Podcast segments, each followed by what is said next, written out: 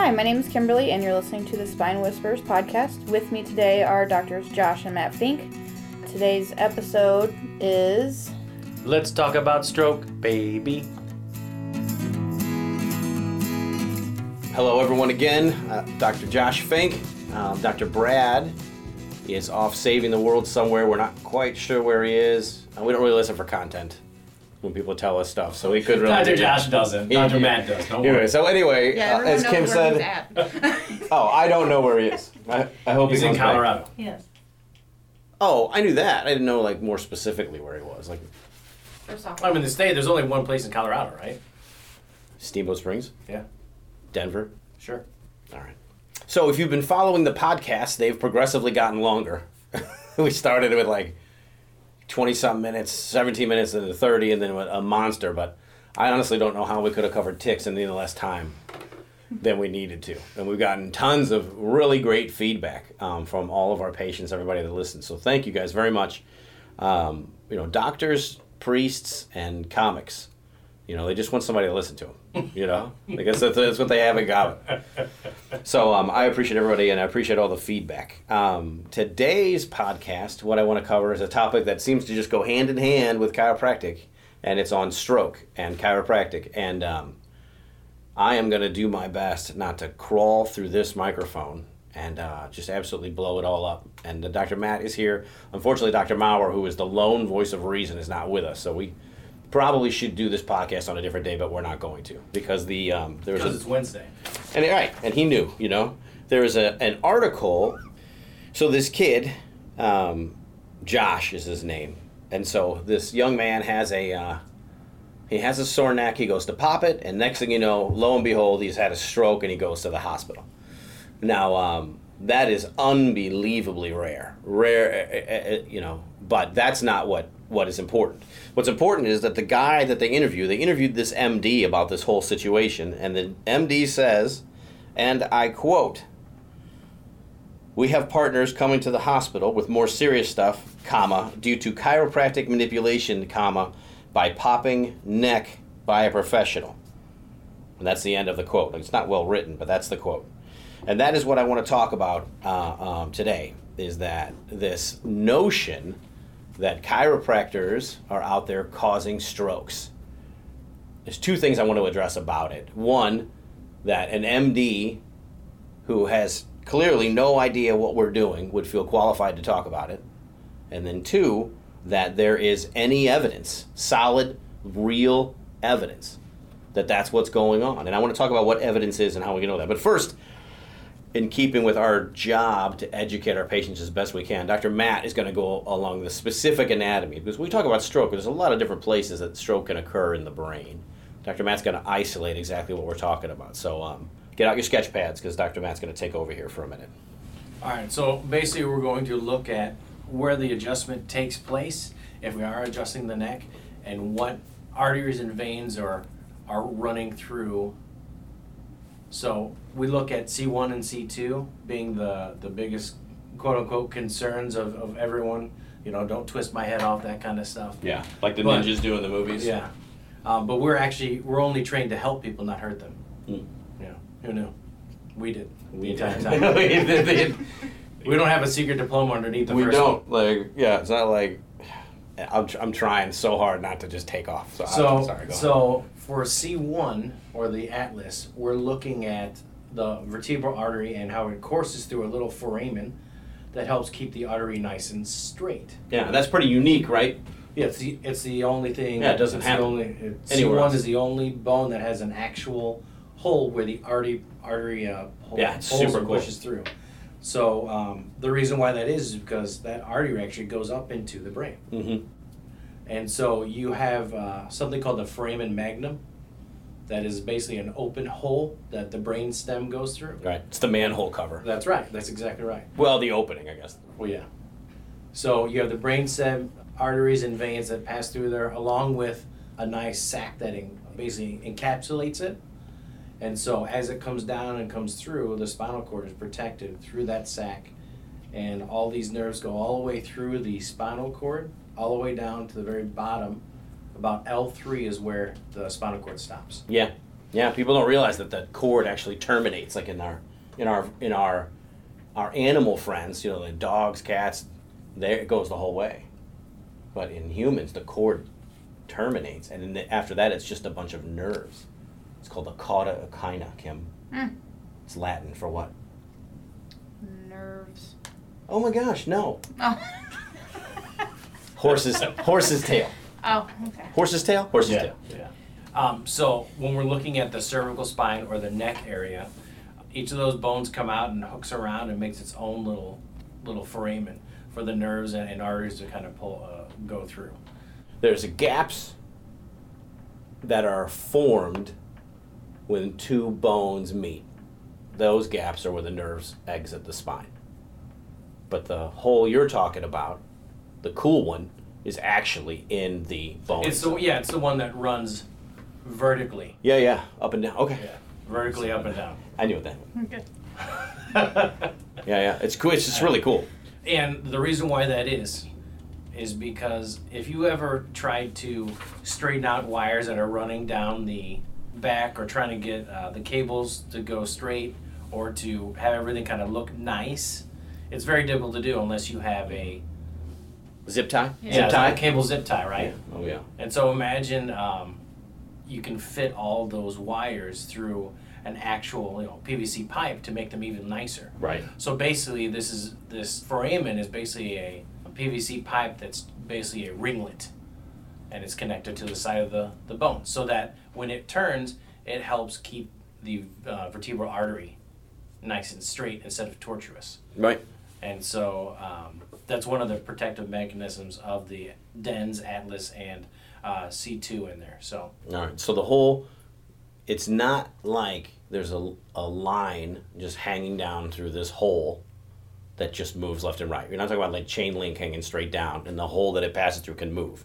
The Right. entire thing moves.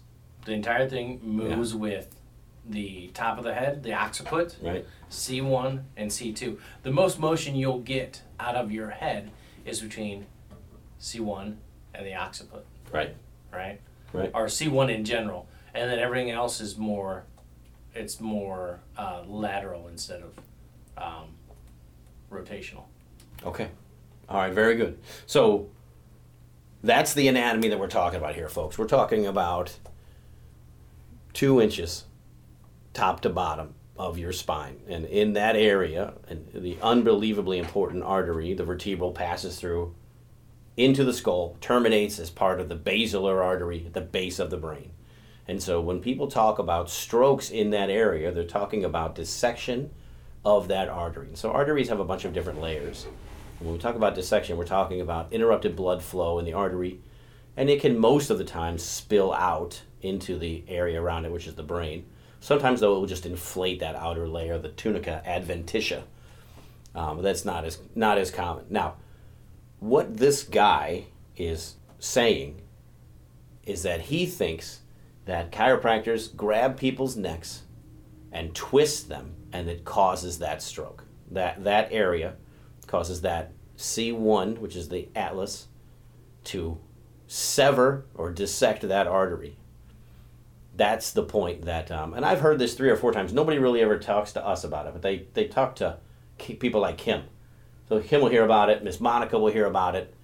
Um, I guess people are scared to talk to us about it, which is kind of crazy because you know we're always like we're pretty open. Like we want to talk about everything with our patients. So, but anyway, I'm glad this came up. I'm glad we're going to handle this now. So, I have a couple points that I want to make, and I want to make sure we're all crystal clear about this. So, first of all, I'm going to talk about evidence and how, as doctors, our responsibility to not say baseless, anecdotal BS to people, and certainly not to put it in the paper. But I'm going to get to that point later. First, I want to talk about uh, just one or two things. First of all, there is no study that's ever been done by anyone that's a peer reviewed study of good, uh, what we call merit of a study, whether it's designed well, are there holes in it, did they cover for everything? There's no study like that that's ever been done that documents a relationship between chiropractic care for the upper cervical spine and stroke. None. Not anywhere, not by anyone. So anyone that says studies have shown that chiropractic they're lying or they're incorrect or they're committing malpractice. At best, they're just an inept physician. Yeah, it's called hearsay. Yeah, and hearsay is great when you're talking about the difference between. Um, I'm so I'm so mad right It's now. Basically it's basically someone's opinion. Yeah, it's like that's oh all yeah, it is, why for somebody else? That, Right, there know, is this a- what a- there's no study that's been done, and there never will be because it's just not there. So, right off the bat, step one. Well, can you prove it? No, you absolutely cannot. Now, I want to talk about why these guys might get a bit confused. In science, when we do a study, when we're examining the evidence of whether or not something caused something else, there's a couple terms that we use. One is called correlation. Correlation means A is related to B, B related to A, or maybe C is related in there somewhere. It just means that you've got a couple different things that seem to be related somehow. When we call it, when we talk about causality, we're talking about A causing B. So B doesn't happen unless A is there, or B can cause A, or C can get in there in this really weird relationship. Point being that there is a definable, reproducible relationship between those two, or three, or however many factors. So when we talk about correlation, we say that let's use smoking and, and lung cancer, right? So big tobacco for the longest time fought tooth and nail that smoking causes lung cancer. And the way that eventually got proved in court was that big tobacco's point was okay, people that have smoke have lung cancer, but people that don't smoke have lung cancer too. So it can't just be smoking. And so they were saying it's correlatable, but it's not causative. Finally, the studies came out where, they proved one of a couple of things. One, people that smoke have more incidence of, of lung cancer.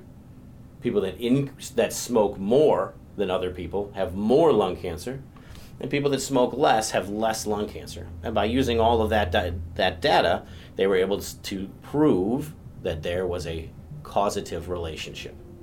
So, if we stick to that, which is the, the, the scientific basis for all the studies that we do, and we say, okay, are there more strokes in chiropractic offices than in other ones? And the answer is no.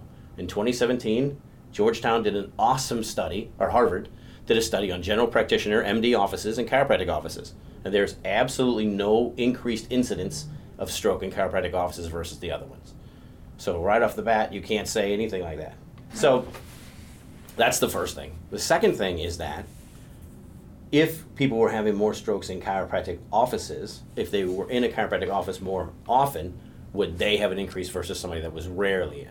And the answer is no. And that's because the number of strokes in chiropractic offices is so obscenely low that there's no way to study that.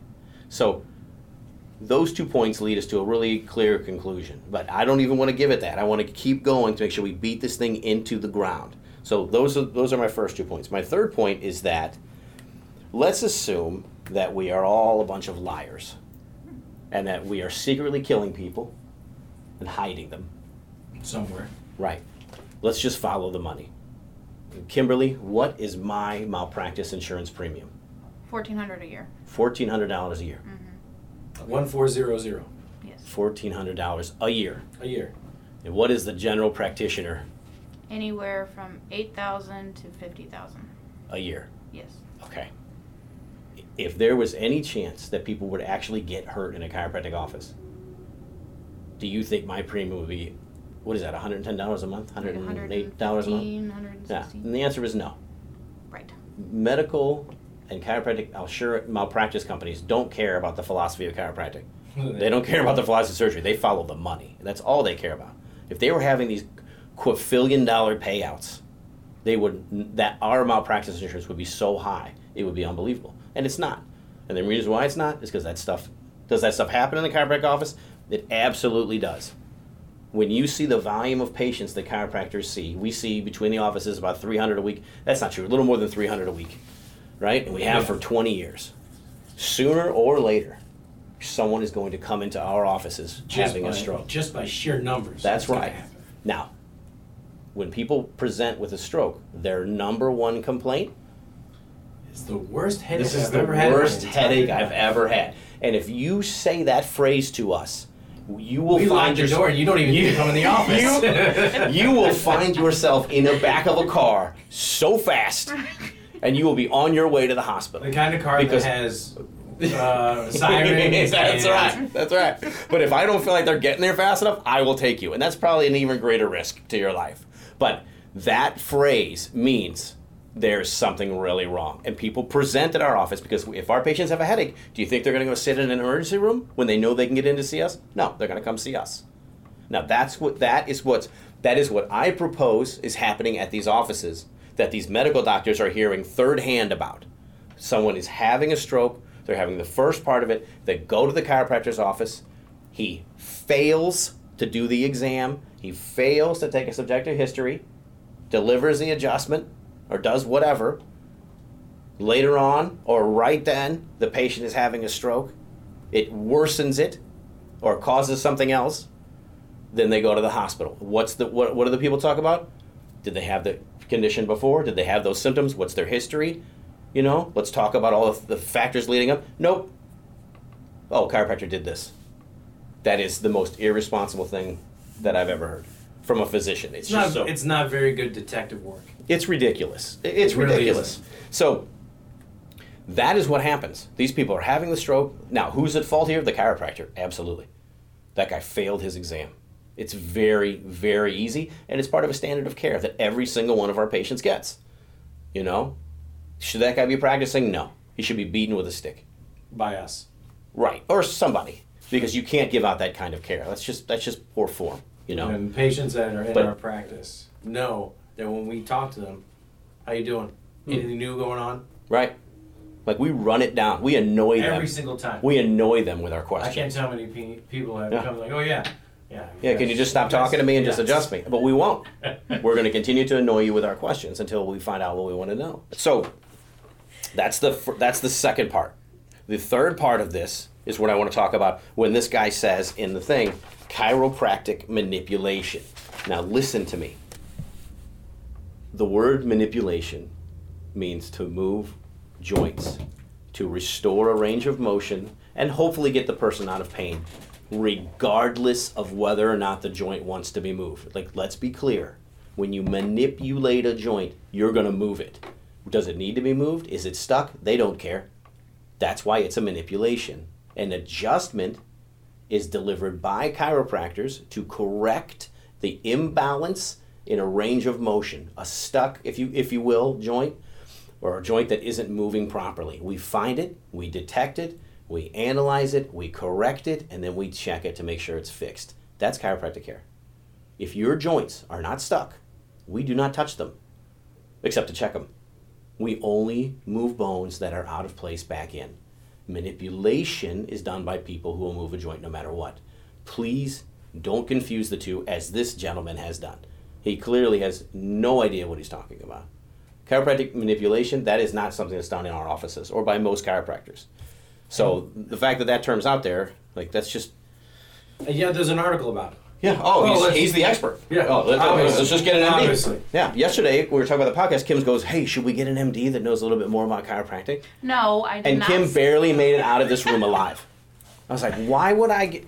Like, we have patients that are MDs. We have friends that are MDs. There's plenty of them that are up to date with the current research and understand what it is that we do. And they would never say that because they they know better. That's right. But the fact that this makes it into the paper, here's here's why. I'm, Someone went out and found this person. Oh yeah. Oh. It's like, oh, let's Right. Let's see if we can't get Dr. Matt and Dr. Josh and Dr. ridiculous. Brad to lose their minds. Here's why I'm mad. Not mad. Disappointed. I'm disappointed. There are people out there that can benefit from coming to us. There are little kids out there. There are old people out there. There's people out there. We are safe. We produce good results. And those results are come from fixing your body, not from changing your body, not from drugging you, not from changing your perception, not from any of that. It's natural, safe, and effective. And the way that we do it, you know, a couple hundred thousand adjustments in, the only medical emergency we've ever had was that kid that ate three mints at once and then got an adjusting table. And the and the medical remedy, the intervention we used was the same that I would use as a dad. Stuck my finger down his throat. You know what I mean? I would have known that on the street. 220,000 adjustments. We've never had a single problem. But this guy just decides, no, chiropractors cause strokes, and I'm going to tell these people about it. And it's irresponsible. They gotta know. Yeah. Now, look, maybe if my prof- my profession was the patsy for the opioid epidemic, I'd be interested in throwing terms like that around. But we're not. And so this kind of stuff has got to stop. So that's all I'm to leave it with. Like, there's absolutely no way that there's no proof, there's no evidence. Do strokes happen in chiropractic offices? Yeah, they do. Either from doctors missing a stroke that came in or from the sheer volume of people coming in. But the evidence doesn't point to that. Now, if some medical doctor or neuro- neurologist has anecdotally heard a study or, or heard of a case where that happens, and they point to that, that's just unbelievably irresponsible. Because anecdotal evidence is not acceptable. We have observational evidence, we have experimental evidence, and both of those carry a specific amount of weight when it comes to formulating a study. Anecdotal evidence doesn't do anything but raise more questions. And to offer that up, especially to a patient who trusts you to make a clinical opinion, is trash. So that's all I have to say about it. And I, you know, I look forward to any feedback that I get from anybody, specifically if their um, primary care physician wants to speak with us about it. You know, those are a really special group of people that I'd love to get in touch with because the majority of the of the people that I, physical therapists, MD, surgeons that we know, we hang out with, they totally understand what we're doing. You know, it's not our sandbox, it's not their sandbox. It's just a bunch of doctors working together to help people. But like this attitude of I can just say whatever I want regardless of whether I know about it. It's just it's got to be done away with. As Dr. Josh would say, it's 2019, people. It's 2019. It's 2019. The fact that this even makes and it's on CNN. You know, was everywhere. it is. ABC was yeah, everywhere. Yeah, everybody. And they just go grab an MD, and they don't have any. Okay, you know, it's just, and they always find the bad ones. And I guess I guess that's because those guys are available to give an interview. You know, the, right. the good ones are right. super super busy. So that's all I have to say about it. And uh, mostly, I, I don't care. Like I don't. People are always going to have something to say. Some people like they just hate the sound of their bones moving, and so they can't imagine that our profession is healthy. I totally understand where they're coming from. I get it. You don't like it, it's fine, man. But don't take away somebody else's opportunity to be healthy. And I think of the number of people that come into our office and have over the years that were like, God, I was told I could never do this again or I could do that again. You know, we've had people that have switched careers because they were told this. And then we get them fixed. They're like, I can do this again for the first time in 20 years. And it's not about getting them out of pain, it's about giving them back function they haven't had for the better part of their lives. And people are going to try and take that away from them. And I just, I can't deal with it. And, I don't, and we shouldn't have to anymore because the evidence is, it just isn't there. So anyway, that's all I've got to say about it. I hope I was, uh, I hope I'm crystal clear. And if anybody Yeah, I wants to feel, have more I discussion. feel like we've armed our the public and our, our patients especially Mhm. with if someone says, "Oh, you go to a chiropractor," like, aren't you afraid they're gonna get you? yeah. And like, well, no, it's and then they they hear Hammer so this podcast. Yeah, here's a podcast on it. I know exactly what I'm getting into. I know exactly what I'm doing Yeah. at the office. Right. They go over exactly what I'm getting adjusted. Mm. You know what's funny is that we don't even do the upper rotational stuff that this guy's referencing. You know what I mean? We're lateral adjusting versus rotational adjusting up, you know, whatever. We don't do anything he's saying because we don't manipulate. Oh yeah, oh yeah. That's like there's just so many things wrong with it. Whatever. You know. I feel that went really well. I don't. I don't think that you were too aggressive. You're just informative, and you're just trying to Yeah. tell people exactly what they need to know. And what they need to know is that we do not cause strokes. Like, We okay. don't. We don't do it. Like, there's no study that's ever been done that links the two. Like, you can't do it.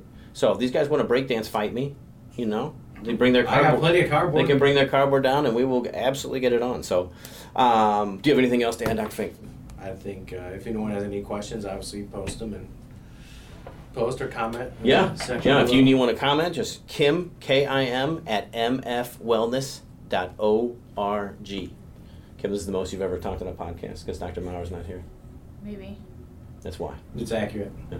That's not anecdotal. We could go back and Oh. look at the previous podcast, and this is the most you've talked. listen, we have made it to the big time. We now have an actual uh, producer for our podcast, a sound engineer. Um, we'd like to thank Hug Monster Sound, who's going to be working with us, and they are just a really special group of people. And uh, we're really grateful to have them. It's actually a St. Louis company. Do you know that, Dr. Fink? I do now. Yeah. Because she's staring at you, the Hug Monster Sound person. Well, I'm trying not. To, I'm just trying to focus. You Yeah. know, just trying to focus. I'm trying not to see the monster in the room. you know? That's right. Fantastic. Okay, so for uh, Kimberly and for Dr. Matt Fink, for Dr. Brad Maurer, wherever he is, I hope he's doing great. I am Dr. Joshua Fink, and we will see you next time. Thank you.